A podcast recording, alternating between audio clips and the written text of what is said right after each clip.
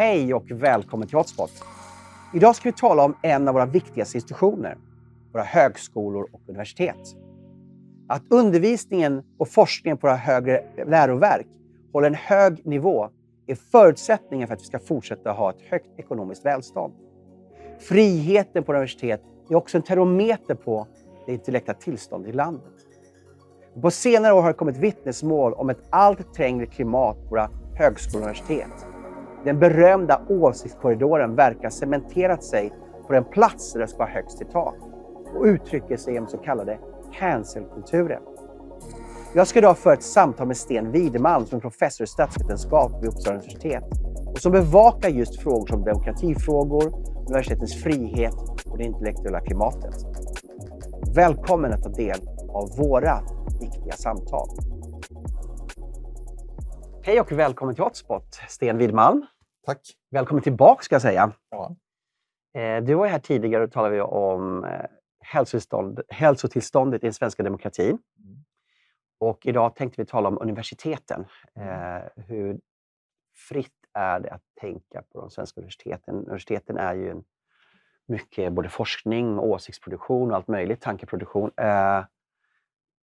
På ditt universitet i Uppsala så står en devis att tänka fritt är stort och att tänka rätt är större. Mm. Det kan ju tolkas på lite olika sätt. Mm. Är det väldigt mycket idag att man ska tänka rätt? Man får ju liksom intrycket att det är väldigt mycket politisk korrekthet som börjar breda ut sig på mm. universiteten i Sverige. Ja, för det första, så, om, om, du nu vill börja med citatet. Här, ja, det kan man tolka på olika sätt. Hur tolkar du det? Ja, det kommer från Thomas Toril. ja. och, eh, eh, han var en upplysningstänkare. Och eh, det, det, kan ju låta, någon säger så här, du, du bör hellre tänka rätt än fritt. Så här. Det mm. låter ju eh, något fascistiskt. Mm.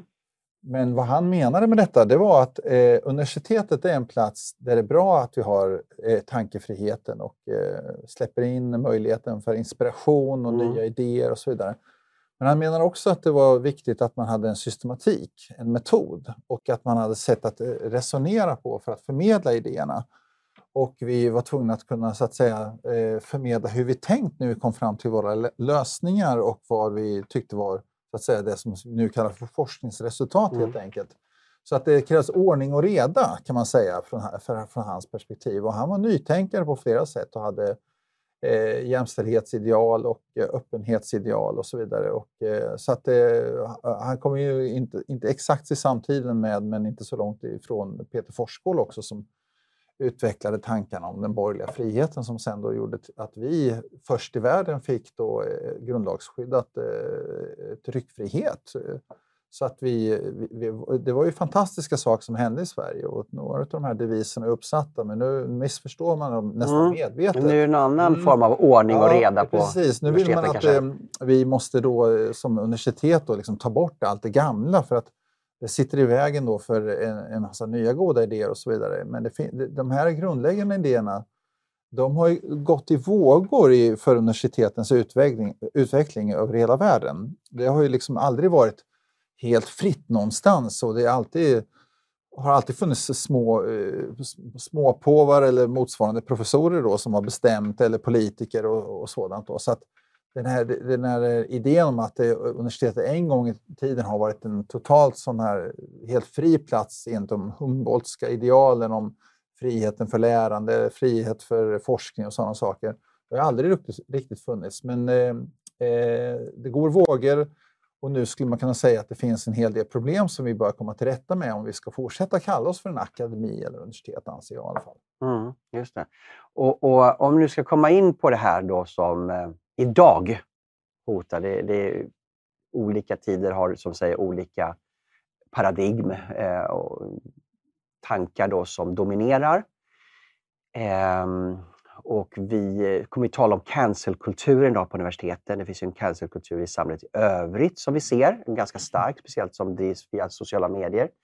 Och ni har ju er egen värld Eh, vad skulle du säga är drivkraften i dagens cancelkultur? Vilken ideologiskt bränsle skulle du identifiera det som?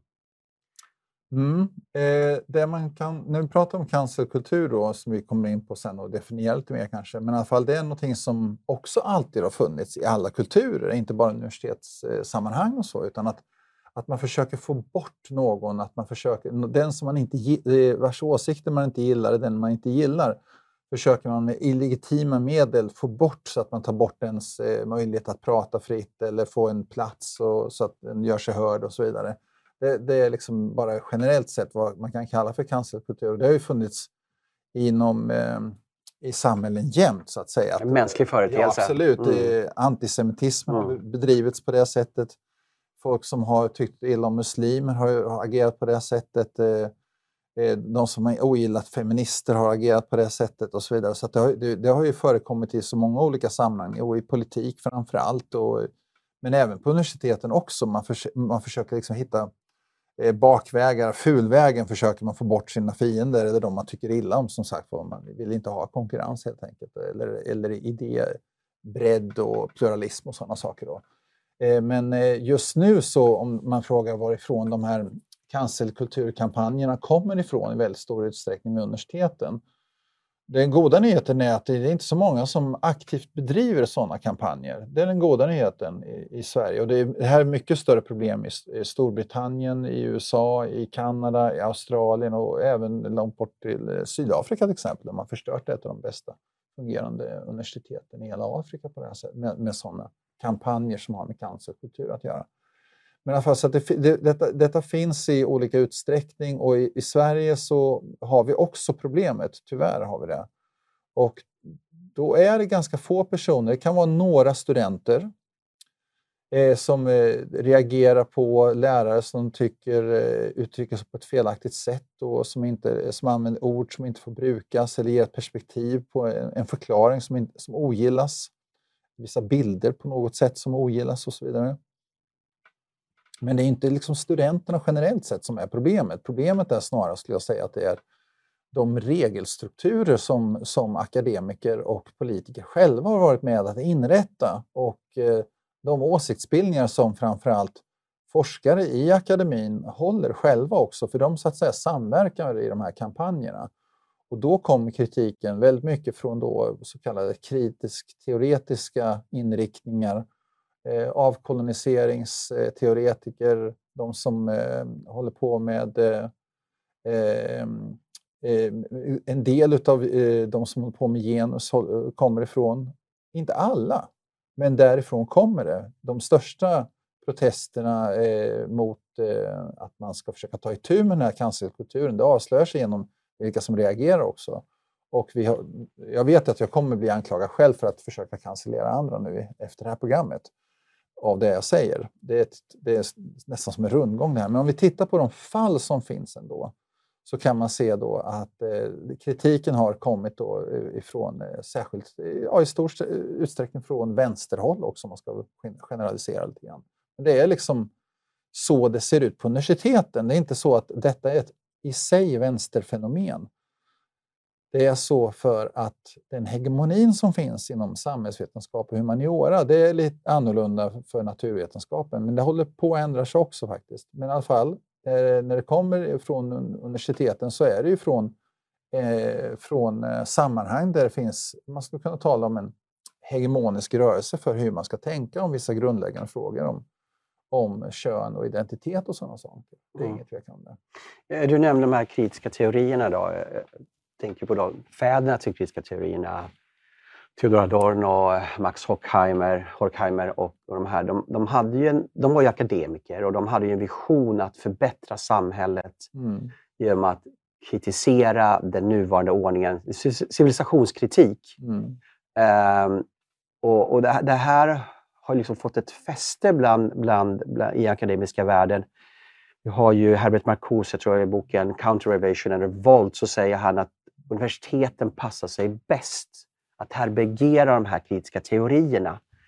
Ehm, eh, är, är, det liksom, är cancelkulturen vi har idag, kommer den från universitetsvärlden? Är det där tänkarna tänker och sen påverkar samhället? Eller är det liksom samhället som påverkar universiteten? Vad är hönan, vad är ägget? Eller är det en växelverkan här emellan?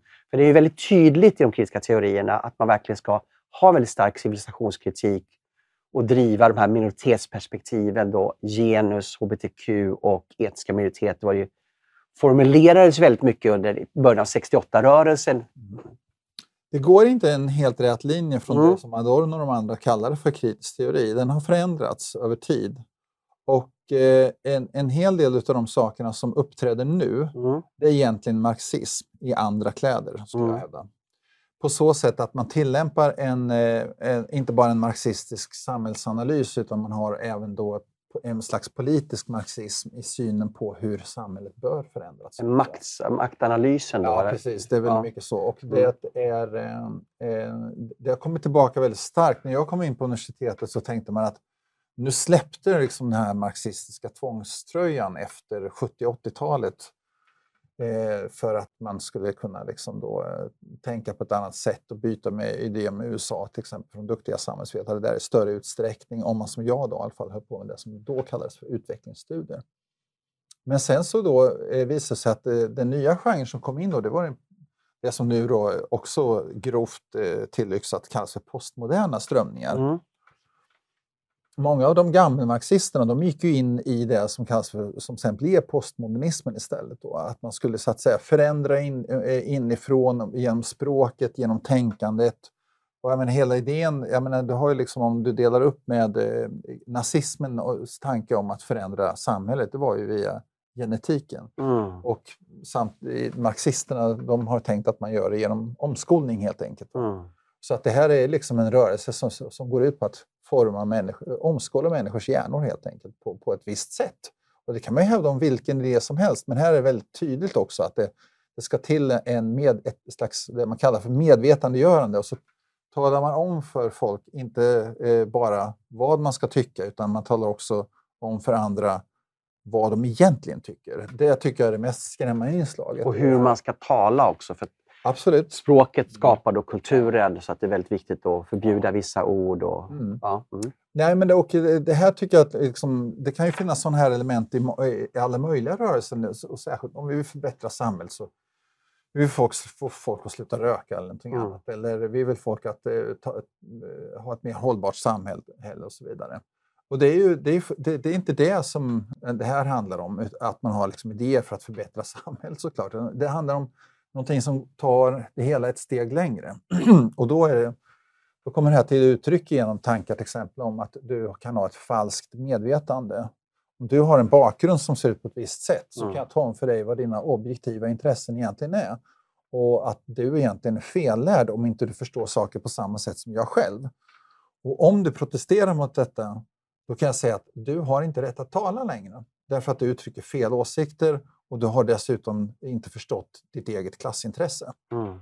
Och om man uttrycker sig på det sättet, då närmar man sig de, ja, ja, Sovjetunionens tänkande, maoismen och andra former. Jag säger inte nu att vi har fått in maoism och eh, stalinism i, i, i våra organisationer, men det finns en, en logik i hur man ser på, på rättviseproblematiken idag som har, ett, eh, har förtryckande egenskaper, skulle jag säga. När man som sagt var gör den här överträdelsen som går ut på att säga att, att jag vet bättre än du vad du tänker. Och det är klart att jag kan säga det till en person som eh, agerar. Jag kan se på någon som, som förföljer muslimer till exempel, att de är rasister eller att de är åtminstone xenofober eller hatar mångfald och vad vi nu vill kalla det för.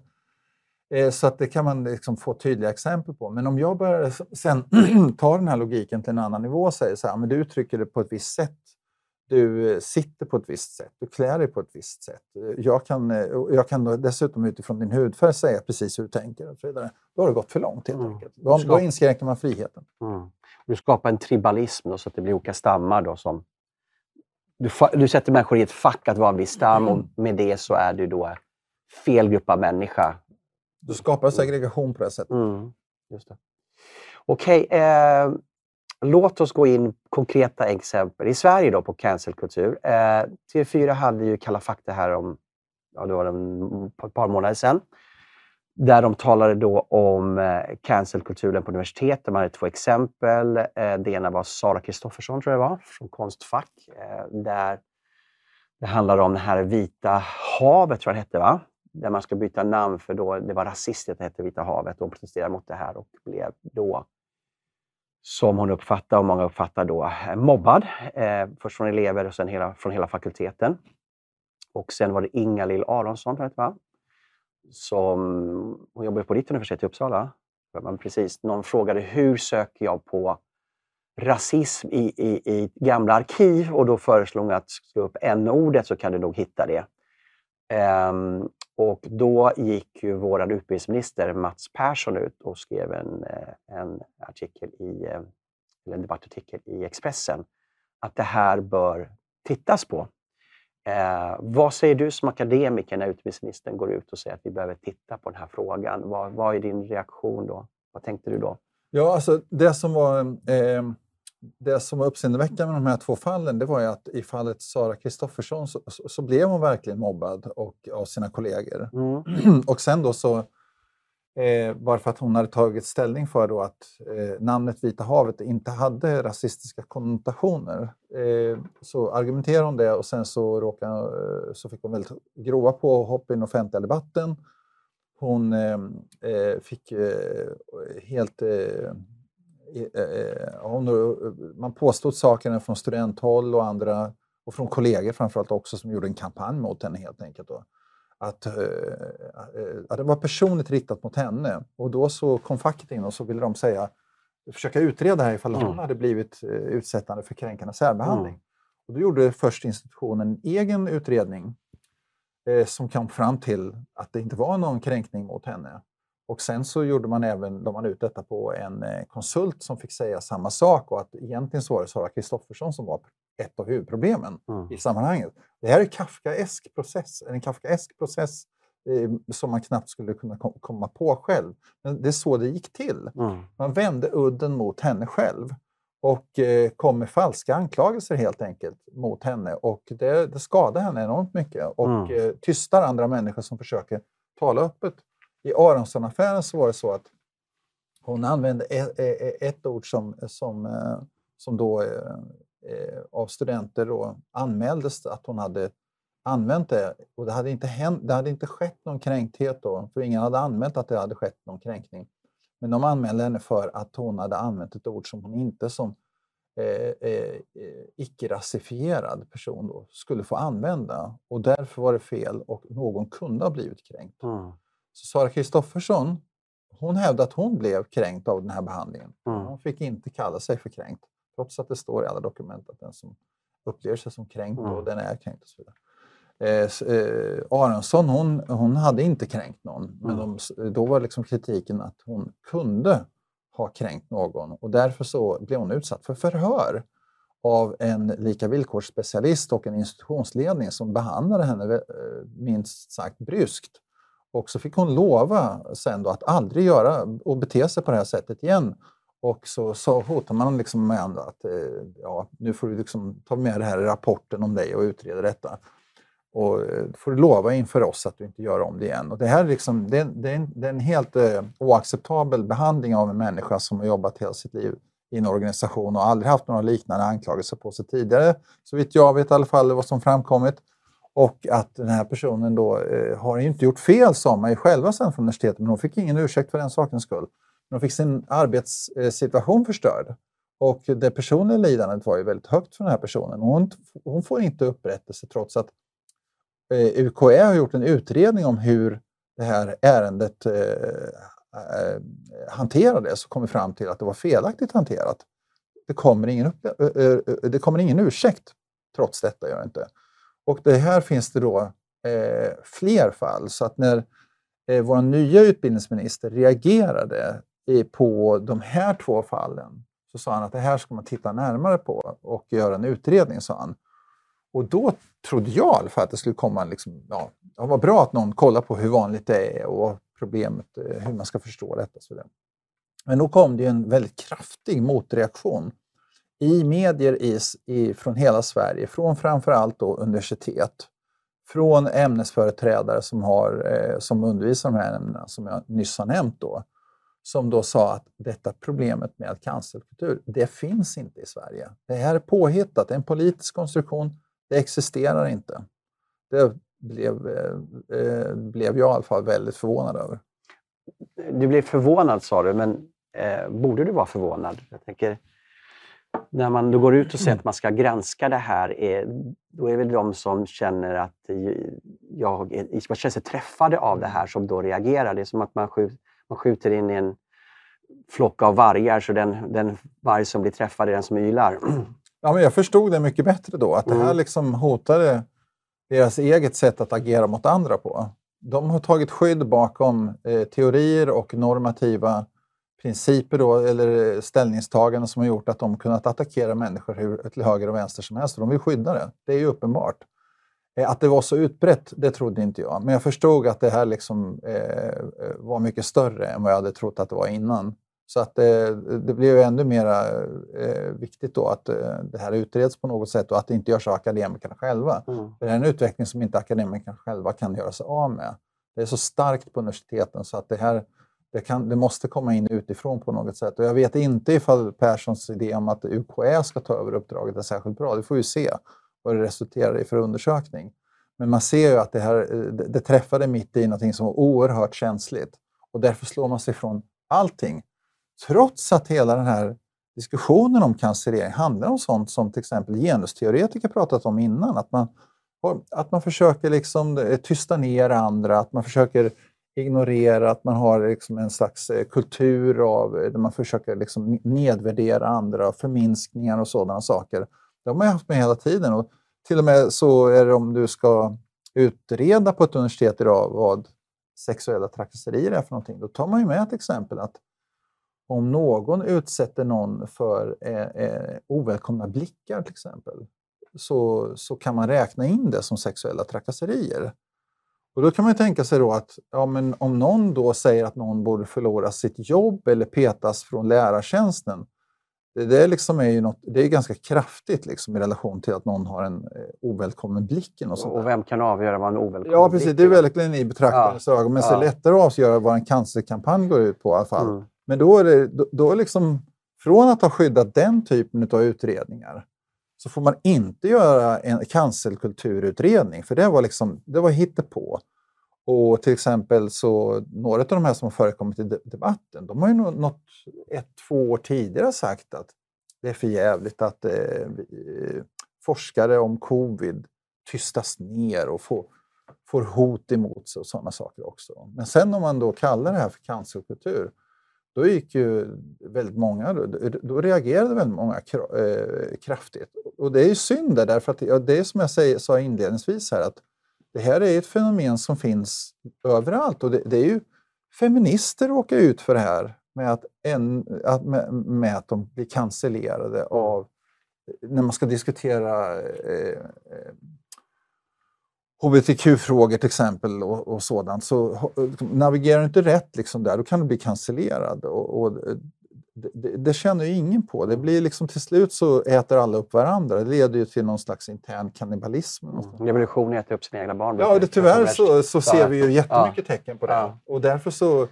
så, så, så, så borde det vara i, i allas intressen att man liksom tar och eh, eh lugnar ner det här samtalsklimatet något. Mm. Då och att man eh, på något sätt då inte försöker slå igen dörren så hårt det går när någon tar upp problemet och försöker göra någonting åt det. Det verkar vara väldigt starka reaktioner. Här Rebecka Selberg mm. debatterar det här på eh, Svenska Dagbladets mm. redaktionspodden, tror jag den heter. Eh, och hon reagerade väldigt, väldigt starkt, var väldigt kraftfullt. Mm. Eh, hur, hur kommer det sig att man reagerar så oerhört kraftfullt och, och, och har en så otroligt hög ton? Jag känner inte den här personen, men jag lyssnade på, på inslaget och tyckte det var oerhört obehagligt. Och jag tror att eh, det, ja, det är eh, utbildningsministern som fick då höra att han var inte forskare, för han var ju politiker. Ja, det är ju väldigt många av de som yttrat sig i den här debatten som har eh, chefstjänster till exempel vid universiteten, som är dekaner eller vice dekaner och så vidare. Jag skulle sortera bort dem också. Jag menar, och, och varför säger man att Persson inte är forskare? Han, är ju, han, har, ju, han har ju disputerat.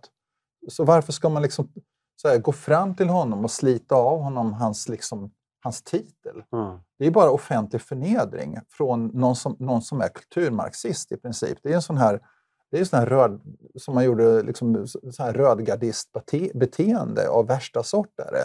du är inte forskare, du är politiker. Ja, det är rätt många av dem som är genusforskare som agerar politiskt också. Mm. Så eh, det där var verkligen lågt tyckte jag och eh, förskräckligt att höra på. Men det är, det, är så, det är så tonläget ser ut nu i debatten. Det, var ju, det är ju uppenbarligen mm. eh, inte särskilt bra. Jag tänker på, på de här nu som, som agerade i, på Konstfack och på, på Uppsala universitet det, det, det, kan ju finnas en del som då själva är aktivister och har ett intresse av att tysta någon annan röst. Men jag kan tänka mig att de flesta inte är det, är, är, är, utan agerar kanske utifrån fruktan bara att man är rädd för att göra fel, man är rädd för att kanske bli då, eh, utpekad som rasist eller medlöpare på något sätt på den här sidan. Eh, eh, hur uppfattar du det, att när man backar i det här och som hänger ut sin kollega eller fryser ut sin kollega utöver aktivismen? Finns det andra motivationsfaktorer till att sånt här, liksom, sånt här drev sker? Mm. Ja, de här dreven sker ju för att det inte det finns något motstånd också.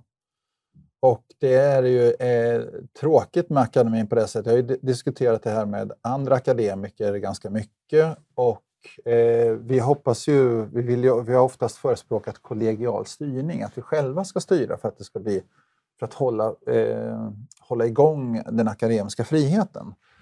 Men idag är det inte nödvändigtvis det bästa receptet att göra på det sättet för ak akademikerna själva är, är inte så intresserade av eh, akademisk frihet tyvärr. Så att eh, det här, det, man vill att det ska vara på ett sätt. Och det, här, alltså, det är en skillnad, tänk på detta. Vad jag menar är att det är en sak att förespråka sina egna perspektiv och ha idéer som, som går ut på att vi får eh, utrymme och så vidare. Men det jag protesterar mot här är alltså där man går så långt som man säger att andra får inte tala längre. Så att de, inte, de ska stängas ner på något sätt. Det är då det har, det har gått för långt. Och det är det här som är så många är rädda för i akademin. Det är, vi brukar tala om eh, universiteten som en, en av de viktigaste institutionerna för att bevara demokratin. Men jag tror tyvärr att i Sverige så är, eh, så är, de, eh, så är akademin för svag för detta. Den klarar inte av att skydda sig mot auktoritära tendenser därför att eh, de, vi ställer inte upp för de här frågorna när det väl blir stora, när det väl börjar, när det kommer protester och när det kommer då eh, krafter som försöker inskränka den akademiska friheten så, så har vi liksom inte eh, den typen av mobilisering. Eller Varför böjer man sig så lätt för? Därför att man är rädd för att förlora själv på detta. Man är beredd på att... Så man, karriärmöjligheter? Karriärmöjligheter och ja. forskningsanslag ja. är det ju framför allt det som är... Eh, Så det är en rädslans klimat som råder på universiteten då, när det väl hettar till, eller? Jag tror att det är så, med tanke på eh, det som vi kommer komma in på sen, som handlar om eh, etikprövning. Ja. För det är ju en annan fråga, men det är precis samma problem. Mm. Och det, så, så, du får välja när vi kommer in på detta, men jag tror att det, den, den här analysen kan bekräftas av att det är så mer generellt. Mm. Och detta, det, det båda inte gott då för, för idén om att vi är liksom, så att säga, eh, frihetens största beskyddare. Och sånt där. Mm. Mm. Vi har, har eh, tyvärr tappat bort många, för många värderingar på vägen. Då. Mm. Vi har ett par eh, som har gått ut, ska säga, de hette Marie Demker och Erika Alm som sa att cancelleringskultur på universiteten är en högerextrem myt. Mm. Att när man säger det så är det för att så in tvivel och, och utan är tilliten till universiteten. Ungefär som att säga att det varit valfusk och så ska man då fråga hela valsystemet. Mm. Eh, vad är din respons på, på de påståendena? De sa att man var högerpopulism och så gör man liksom eh, jämförelser med trumpister och antivaxxare och sådana saker också. Det är ett oerhört aggressivt påhopp eh, i, och i relation till vad de här personerna som råkat ut för cancellering har fått stå ut med så är det ju en, en, en eh, otroligt grov förolämpning. Och eh, jag tror, tänk på att eh, Marie Demker som då var Eh, Eh, dekan, hon sa bara två år tidigare i, i sin dekanlogg att, eh, eh, att det var förskräckligt med att, man, att eh, covid-forskare tystades ner av, eh, av an, de som hade andra idéer och så vidare. Så det, var precis, det enda som var skillnaden två år senare det var att det var en moderat utbildningsminister som kom med ett mm. förslag på att man skulle göra. Då svängde det totalt. Och det var då de här otroligt aggressiva reaktionerna kom ut i debatten. Och de hävdar ju själva då till exempel att det är de som egentligen som försvarar den akademiska friheten. Och så säger man att det finns mycket viktigare problem. Och de som pratar om eh, cancelleringskultur, de har inte förstått att det är mycket våld och hot och annat problem, andra problem i akademin. Men det är ingen som, som säger det i den här när man försöker peka, peka, ut det här med cancellering som ett problem, som säger att de andra problemen inte finns. Det är ingen mm. som säger det. Men det är något specifikt med cancelkulturen som händer på universiteten idag oftare än förut, som är viktigt att försöka göra någonting åt. Som inte, som, som inte förnekar att det finns andra problem, men att det finns ett, ett specifikt problem. Eh, jag har försökt argumentera här nu då i, i olika sammanhang. Det, det, det, gör att det är viktigt att, eh, att eh, försvara sig mot, mot de angreppen som riktar sig mot eh, individer som blir oskyldigt anklagade för att vara förskräckliga saker. Och sen försöker man få, dem, få bort dem från sina tjänster eller klippa deras finansiering. Mm. Du har ju varit med och tagit fram en bok som heter Skör demokrati. Och du har ju en som skrivs som heter Kaj Glans. Han talar om minoritetsdiktatur. Vad, vad, menar han med det? Är, är det här med cancelkulturen, är det ett uttryck för minoritetsdiktatur? Att det är några som inte är majoritet, men som är så pass passionerade att de låter högst, driver hårda, frågorna hårdast och får sin vilja igenom och kan då tysta mm. de andra, den stora majoriteten egentligen, som inte är så passionerade mm. för en politisk åsikt. ja, det, perspektiv. Man kan mm. uttrycka sig så. och Kaj Glans tar upp flera bra exempel och det handlar om eh, exempel som kommer från andra länder. Men vi kan ju se här också då att det, här, den här typen av cancellering är ingenting som någon majoritet av mina studenter står för. Det är ju en ytterst liten minoritet och det är samma sak också på bland de anställda på universiteten. Det är ju liksom inte så att hela det här att universiteten är en massa av, av människor som vill att det ska ske cancelleringar. Det är, ju, det är få personer som driver det här de gör det tillsammans med viktiga personer i ledningar och de får därigenom väldigt stor makt. Och när man drar, och mycket av de här cancelleringarna de handlar om att man eh, det handlar om anklagelser om att eh, individer har varit, eh, tänkt fel om, om kön, eh, eh, kön och genusfrågor, eh, att de är rasister, eh, att de är eh, islamofober är väldigt vanligt också. Och det här är liksom jätteladdade frågor i samhället idag och i akademin. Och drar man de här korten, då finns det oftast med en, eh, den här logiken som jag pratade om tidigare som säger att eh, ja, du kan tycka vad du vill om vad du nyss har sagt, men jag vet bättre än dig vad du står för. Så att när man drar det här eh, till exempel rasistkortet som man gör väldigt slarvigt idag, vilket är upprörande med tanke på att det blir svårare att bekämpa riktig rasism så, eh, på det sätt som vi beter oss med det begreppet idag. Och det är ett allvarligt problem, så det får vi inte liksom... Vi överanvänder det. Ja, det blir mm. utslitet. Mm. Och sen så när vi liksom kastar den här anklagelsen omkring oss på så många ställen som vi gör så slarvigt och så, och så, så eh, med helt kanske andra intressen också. Mm. Jag, man kan utnyttja den för att eh, få bort någon från en tjänstetillsättning eller från, från eh, göra någons, eh, sänka någons röst som man bara ogillar. Du slänger ur en sån anklagelse. Mm, det blir ett vapen. Ja, precis. Mm. Och det är liksom ett det är riktigt, eh, om man ska uttrycka sig diplomatiskt, oschysst vapen då, i, i, på många sätt som det används. Inte alltid. Det finns ju allvarliga problem med xenofobi och utlänningsfientlighet och allt. Så, så att det är ju viktigt att försöka navigera i diskussionerna men det finns ju också allt för många då som eh, tar till det här för lätt och eh, vill legitimera sina ståndpunkter utifrån falska anklagelser. Och det handlar väldigt mycket om falska anklagelser här. Så att eh, det, det, här, är, det här liksom är, är frågornas natur som gör dem så, så lämpliga för att slå till så hårt och vara så effektfulla. Och det behöver inte vara så många. Nej. Bara du använder rätt regelverk, rätt normstyrningsregler och så vidare så kan du få stora effekter. Jag, jag tänker på jag menar, på eh, senmedeltiden eh, där så använde man, så var ju ordet häxa väldigt laddad. Mm. Och det räckte ju med att någon anklagade någon för att vara en mm. häxa så kunde man bli bränd på bål. Mm. Liksom, det var sån laddning kring det ordet. Och, och eh, ehm, är, är, det likadant idag? Är det, är det liksom, har, vi, har vi laddat de här orden så mycket nu att det räckte med att ett barn pekar ut någon mm så står de nästa stund och blir bränd på bål. Och det, blir liksom, det, blir ingen, det blir ingen riktig utredning kring vad man egentligen tycker och tänker eller har sagt och, och, och så vidare. Mm. Utan, utan det blir en snabb pöbeldom, en, en, en kättarjakt. Mm. Det kan bli det, men det kan också vara så att chefer ja. de föreställer sig kättarjakten också i, i sina huvuden. Så de är skräckslagna för att det här liksom ska dras igång på allvar i större omfattning. Va? Och därför slår de till preventivt och ställer sig på de, anklagade, de som anklagars sida väldigt snabbt. Och det, det här är ett utbrett problem på så sätt att eh, jag menar, för det första, logiken. Jag har ju, studerat, jag har sett det här, liksom, jag har ju forskat om Indien, Pakistan, Uganda.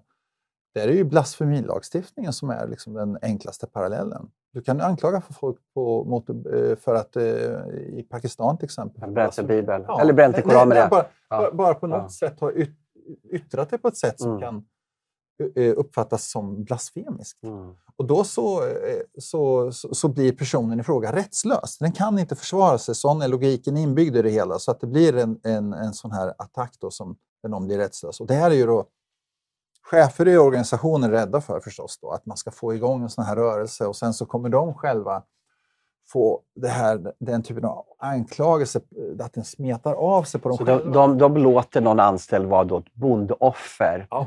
Så att inte det här ska växa och till slut så blir de pekade som ytterst ansvariga. Ja. Mm. Det, det, finns det tyvärr många flera exempel på än Aronsson och Kristoffersson. Eh, det, det, har jag nämnt i, i, två artiklar i Kvartal nu senast. Här. Skulle du säga att det här är liksom, de egentliga mekanismerna, rädslan att själv dras med i att bli anklagad i, drevet? För att liksom, om du har någon, nu, någon enstaka student som är väldigt driven mm. och, och aggressiv Eh, så har ju de ingen makt på universiteten överhuvudtaget, mer än vad någon ger dem makt. Eh, så de egentliga möjliggörarna är ju de anställda på universitetet som inte har dragit igång anklagelsen utan blir rädda i anklagelsen. Vilka är det? Vilka, vilka positioner har man för att vara en sån här möjliggörare? För det är ju inte någon kollega på någon annan fakultet utan det måste vara folk i beslutande ställning. Mm. Rent konkret så vi utifrån förstår. Mm. Ja, det, eh, eh, i, i, många av de här fallen som vi diskuterar, där är det ju inte särskilt stora drev som sagt var. Det är några individer, utan det är rädsla för drev och större uppmärksamhet och protester och sådana saker. Då. Så att eh, det, det, det, kan vara rätt få personer och eh, i organisationen då så, och nu säger jag inte att alla handlar på det sättet. Det är många chefer som aldrig råkar ut för sådana här frågor ens en gång under sin karriär. Och mestadels så är, så är det inte så här det är på universitetet, men det är det här som liksom då ändå, när det, när det dyker upp och man ser hur illa någon blir handlad, då räcker det med bara ett par fall för att alla ska tystas. Det är ungefär som en skjutning på det sättet. Att, eh, en, eller, eh, att eh, i ett kvarter sker detta så sprider sig den psykologiska effekten.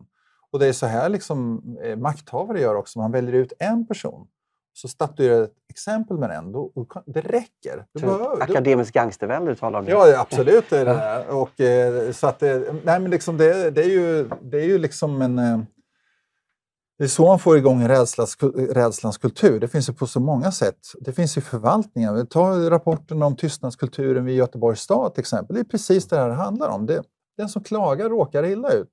I statskunskapen har vi ett namn för hur man motverkar detta. Det, är liksom, det här är för att skydda sig mot detta så har ett, ett så kallat collective action-problem, ett kollektivt agerande-problem. Att du kan inte motverka problemet om du inte kan agera kollektivt med andra. Därför att den som, det är ungefär som att eh, protestera mot korruption. Du, in, du låt säga, jobbar i polisen och så är det korruption i polisen. Ja, en ensam polis kan inte motverka korruptionen särskilt mycket för att den kommer då liksom få så mycket sanktioner på sig att det kollapsar. Man måste kollektivt agera mot de här sakerna för att det ska bli effektfullt. Men det här är då någonting som då får fortsätta så länge inte de som utsätts och deras kollegor reagerar kraftfullt då tillsammans. Och I en organisation som vår så kan det handla om de, alla cheferna vi har från institutionsnivå uppåt ända till rektor. Men vi har också en administration som eh, jobbar med HR till exempel och eh, där man då eh, ger uppdraget eh, via universitetsledningar och styrelser styrelsen för universitetet ger uppdraget till, till, det här är bara ett exempel, eh, till HR till exempel då att via lika villkorsgrupper så ska de bevaka särskilda saker, att de ska sägas på rätt sätt. Eller att undervisning ska innehålla vissa komponenter på ett visst sätt. Och detta så, eh, det, det kommer först uppifrån då och sen så, koka, eh, så går det ner via de här äh, extra organen som man tillsätter som fungerar faktiskt som ett slags tankepoliser. På lokal nivå kan de göra det. Jag säger inte att alla gör det, men de kan göra det, absolut. De kan då gå in och bestämma exakt på PowerPoint-nivå ifall du har eh, tillräckligt mycket då, eh, vad heter det, låt oss säga till exempel då ett, eh, ett eh, perspektiv som då ehm, eh, Genusperspektiv? Ja, men, och, och, att du ja. använder intersektionell ja. analys. Det, det, är en av de mest... Eh, ja, det blir, humori, det blir liksom parodi på sig själv till slut nästan. när man... Vi hade ett sånt dokument här som skapades på mitt eget universitet för några år sedan. Och där skrev man in att man skulle ha normkritik. Man ska ha ett normkritiskt perspektiv och det finns på andra ställen också. Och tänk efter här när normkritiken alltså, beordras, ja, men tänk så här, ja, ja. när normkritiken beordras uppifrån, ja. vad är det för någonting då? I Normativt. Ja, precis. Och tänk dig då om, man tänk, eh, om vi säger så här att på min forskning då, så, eh, eh min institution, så har vi då många duktiga genusforskare Jaha, betyder det att eh, normkritik, då, om jag ska vara kritik, kritisk mot rådande normer då, som finns i olika sammanhang då, eh, eh, i min egen genre av forskning eller någon annans genre av forskning, ska jag då liksom Ska jag, ska jag liksom då eh, vända ut och in på genusperspektiven för att det har ett självändamål? Det var väl inte poängen? Det här, det här är liksom en styrning som, som har gått för långt. Och det gör att vi slänger skattemedel i sjön och Det gör att vi får folk att hålla på med fel saker och inte våga stå upp för akademisk frihet tillsammans. Den utvecklingen har vi fått i Sverige på grund av alldeles för många överambitiösa idéer om hur vi ska styra allting till det mm, perfekta mm, samhället. Du får inte eh, den utvecklingen via universitetet. Är inte det här då som är problemet? Alltså det är styrningen. Man blir van och styr. Var på 50-talet, UKAS och PUKAS, va? där man gick in med, med, statlig styrning, att någonstans la man grunden där istället mm. för att universiteten var de här mm. fria forskningen. Mm. Ja, vi har sagt att den, det, det är förstås liksom, ja. eh, inte total, eh, men, men det är kanske finns mer ändå. Att du, du börjar med en ovanstyrning mm. som sen blir det blir kutym mm. och sen växer den på och möjliggör mm. in absurdum som vi lever i idag. Då. Mm. Ja, de kommer inte avskaffa sig själva. Nej. Jag tänker också så här att om jag låt säga jobbar på ett företag exempel och så har det skett någonting oetiskt, pengatvätt eller mm. du har dina produkter produceras av barnslavar i, i Indien eller, eller minoriteter i Kina eller det sker någon sexskandal liknande, så är du ju rädd att ditt varunamn ska svärtas ner. Mm. Är det också det här på något sätt på Konstfack någonstans. Vi vill inte att vårt varunamn ska svärtas ner, så det är bättre att låta den här personen gå, trycka ut den, så att liksom den här eh, stormen bedarrar och så kan vi fortsätta i lugn och ro och göra det vi vill, egentligen vill göra. Mm. Ja, det, visst är det så. Och, eh, man är ju rädd om tillströmningen av studenter för att det är det som gör mycket sen vi får... Det är kopplat till vår ekonomi väldigt mycket. Man vill marknadsföra sig som progressiva och man vet att man har en stor rekryteringsbas bland de som eh, känner sig själva progressiva och så vidare. Men det här blir ju då en selektionseffekt av detta. Och det gör ju då att man kan få även i Sverige den effekten som man har stora problem med till exempel i USA. Mm. Och det är att du får inte in folk i universiteten som studenter som har, eh, som har helt enkelt andra åsikter som kanske ligger till höger istället för de som dominerar som ligger till vänster in, inom i alla fall eh, hum, eh, samhällsvetenskap och humaniora. Mm. Och det gör ju då att den selektionseffekten kan ju leda till att du får inte de som tänker mest nytt och har de intressantaste idéerna. De, de går någon annanstans istället. Mm. Och eh, det, där, det är inte meningen att universitetet ska funka på det sättet. Du ska inte liksom på förhand bestämma vilka vill ha på det sättet. Då är du tillbaka i, i det som var universitetets problem förut, när du bara fick folk från överklassen i princip. Och eh, som då därmed tänkte på ett visst sätt. Och det, det, här är liksom den typen av klassanalys som var giltig för 150 år sedan, den kan vi inte applicera rakt idag, för att så ser inte samhället ut längre med produktionen, hur den ser ut och så. Men vi kan, liksom, vi kan ju se att det blir snedvridningar och att vi så att säga väljer bort intelligenta unga människor då, som vi skulle, borde få in i akademin, men så får vi inte in dem då.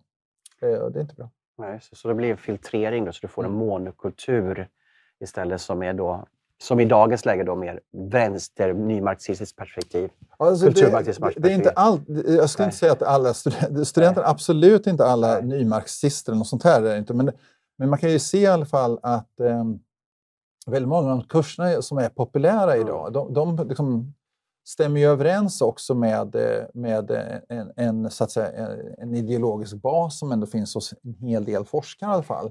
Och det, dessut, det där sorterar man också efter sen rent eh, hur kurserna ser ut också. Så att man, eh, jag har eh, tillsammans med kollegor argumenterat för detta tidigare att det är jättebra att vi har ordentligt med till exempel genuskurser. Mm. Det är bra.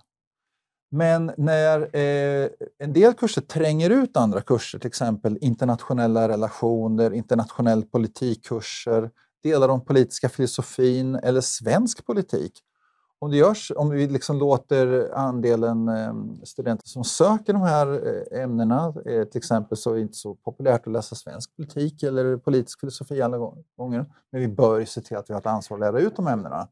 Men sen även då internationella relationer och så vidare. Det måste finnas en framtid för de studenterna också. Men får jag lite vara djävulens advokat här bara? Om vi nu ska ha kurser i genusperspektiv mm.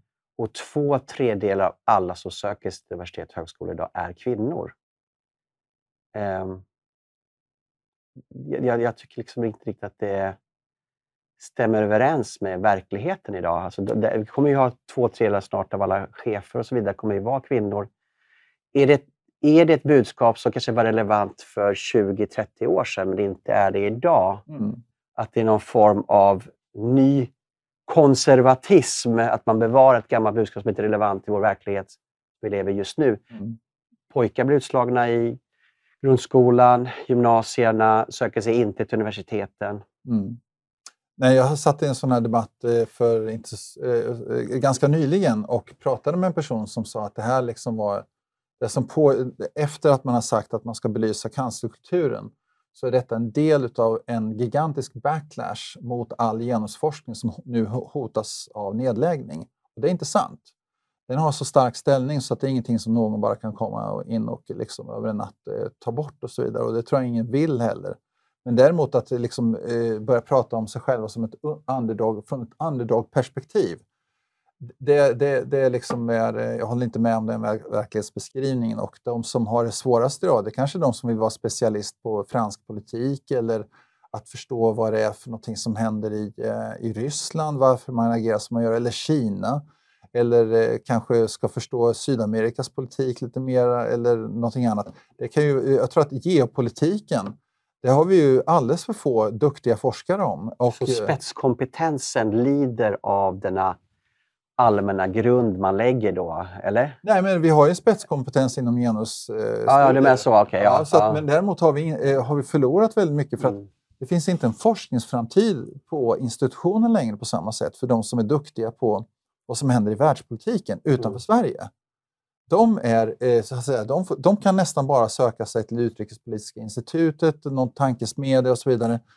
Men de kan, det, det, är väldigt svårt för dem att få forskningsanslag på samma sätt som andra forskare som har andra teoretiska och, eh, intressen. Då. Mm. Så att det, det, det, är tyvärr så att vi, vi, vi, är extremt illa förberedda för den här förändliga världen då, när vi säger att vi å ena samtidigt som vi ska råda bot på alla eh, klimatproblem så ska vi också hantera Kinas hot mot oss själva och där även Rysslands hot mot eh, oss och den demokrati mm. och liberala värden som försökt bygga upp och försvara väldigt länge. Mm. Just det.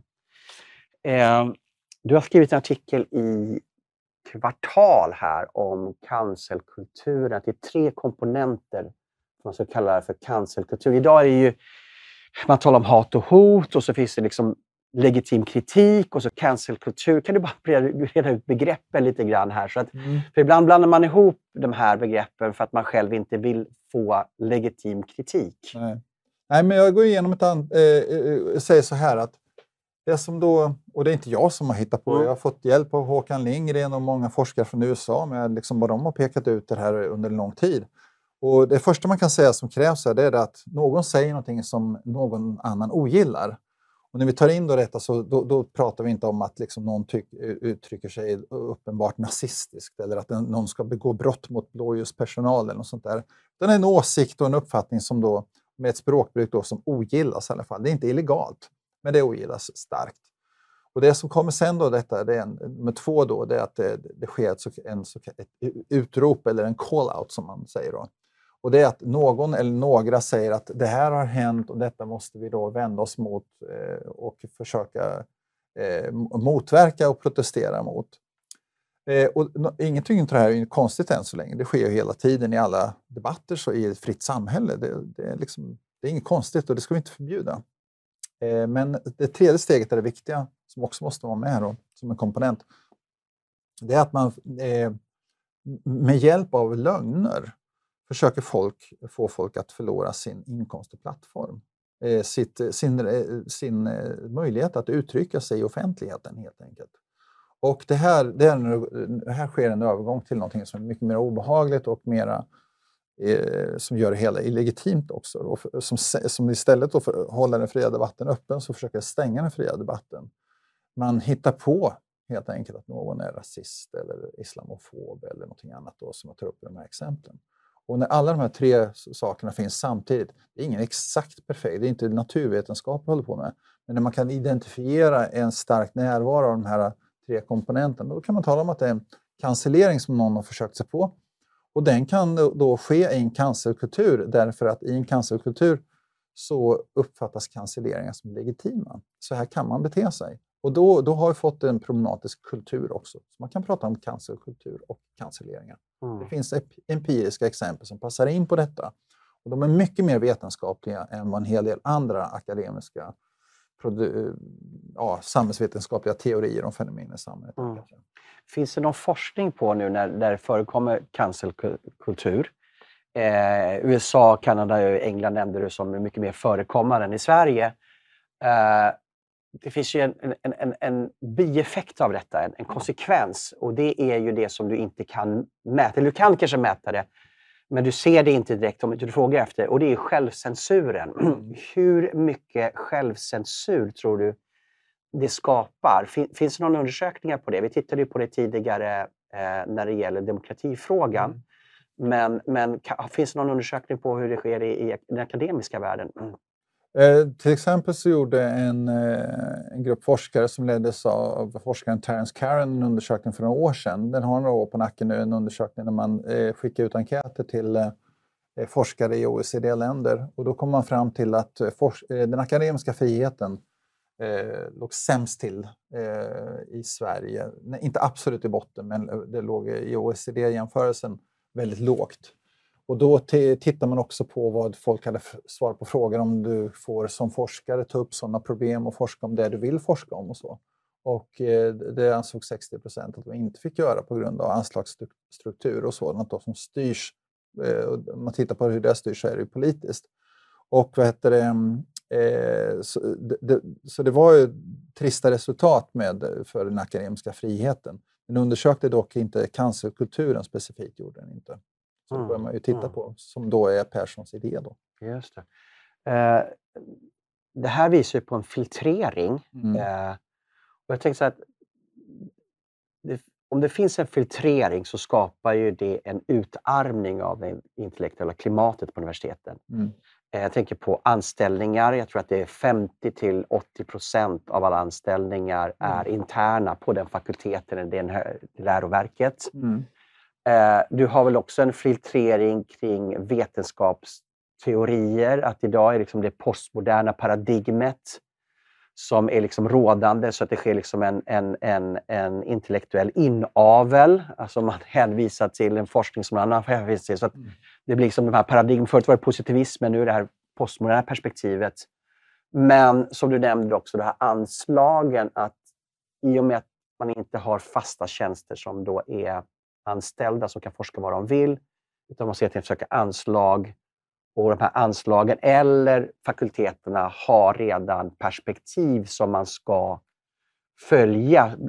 Det här måste ju bli en väldig utarmning. Jag säger ut flera grejer här nu till krokar till dig, men om du kan liksom kommentera de här olika mm. formerna av filtrering och att man liksom smalnar av genom de här olika mekanismerna. Jo, men det, det, det, det, um, det är... Eh, det ska ju ske förändringar och gå i vågor genom vad vi betonar och tittar på i, eh, i forskningen. så att säga. Men, eh, och postmodernismen har haft goda e-, egenskaper på det, det vi kallar generellt för post, grovt postmodernism. Den har haft en bra effekt på så sätt att den har pekat ut nya ämnesområden för studier.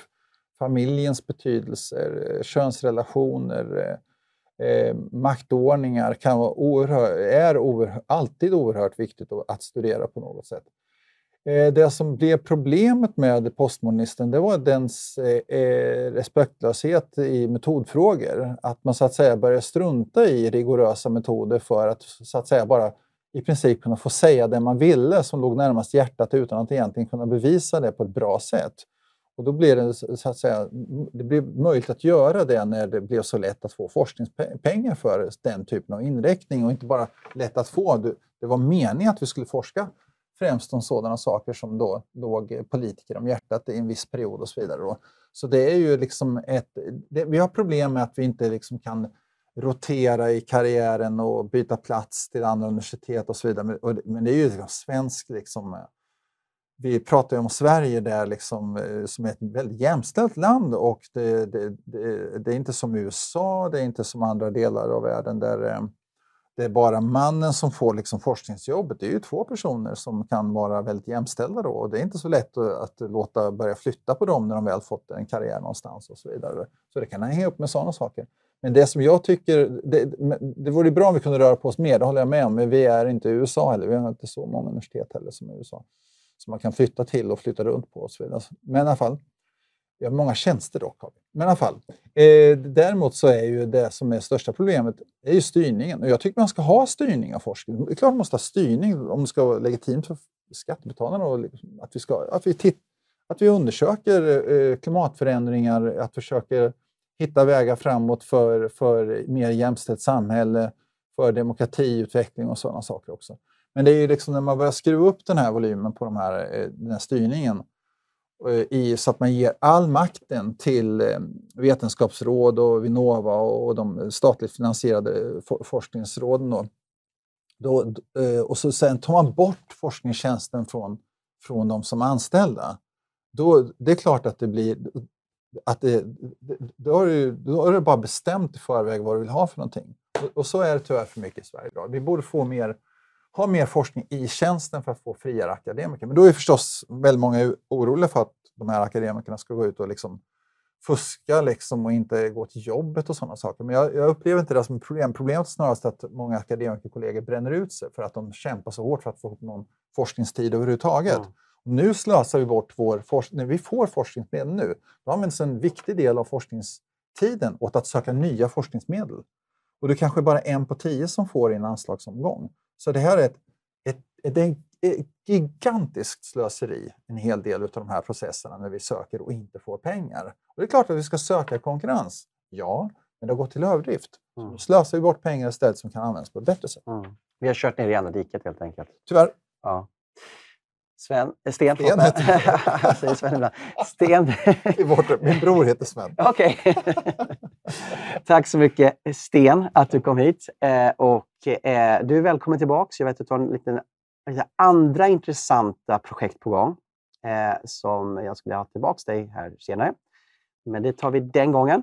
Eh, och Det här är en jätteviktig fråga som är lite underrapporterad tycker jag. Lite i skuggan som påverkar Sveriges utbildningsnivå och konkurrenskraft för framtiden.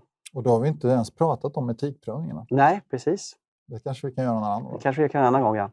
Tack så jättemycket att du kom. Tack och tack du som har lyssnat. Och dela gärna det här på sociala medier så vi kan sprida eh, kunskap och eh, perspektiv på våra svenska universitet, hur de drivs. Tack så jättemycket att du har lyssnat och välkommen tillbaka nästa vecka.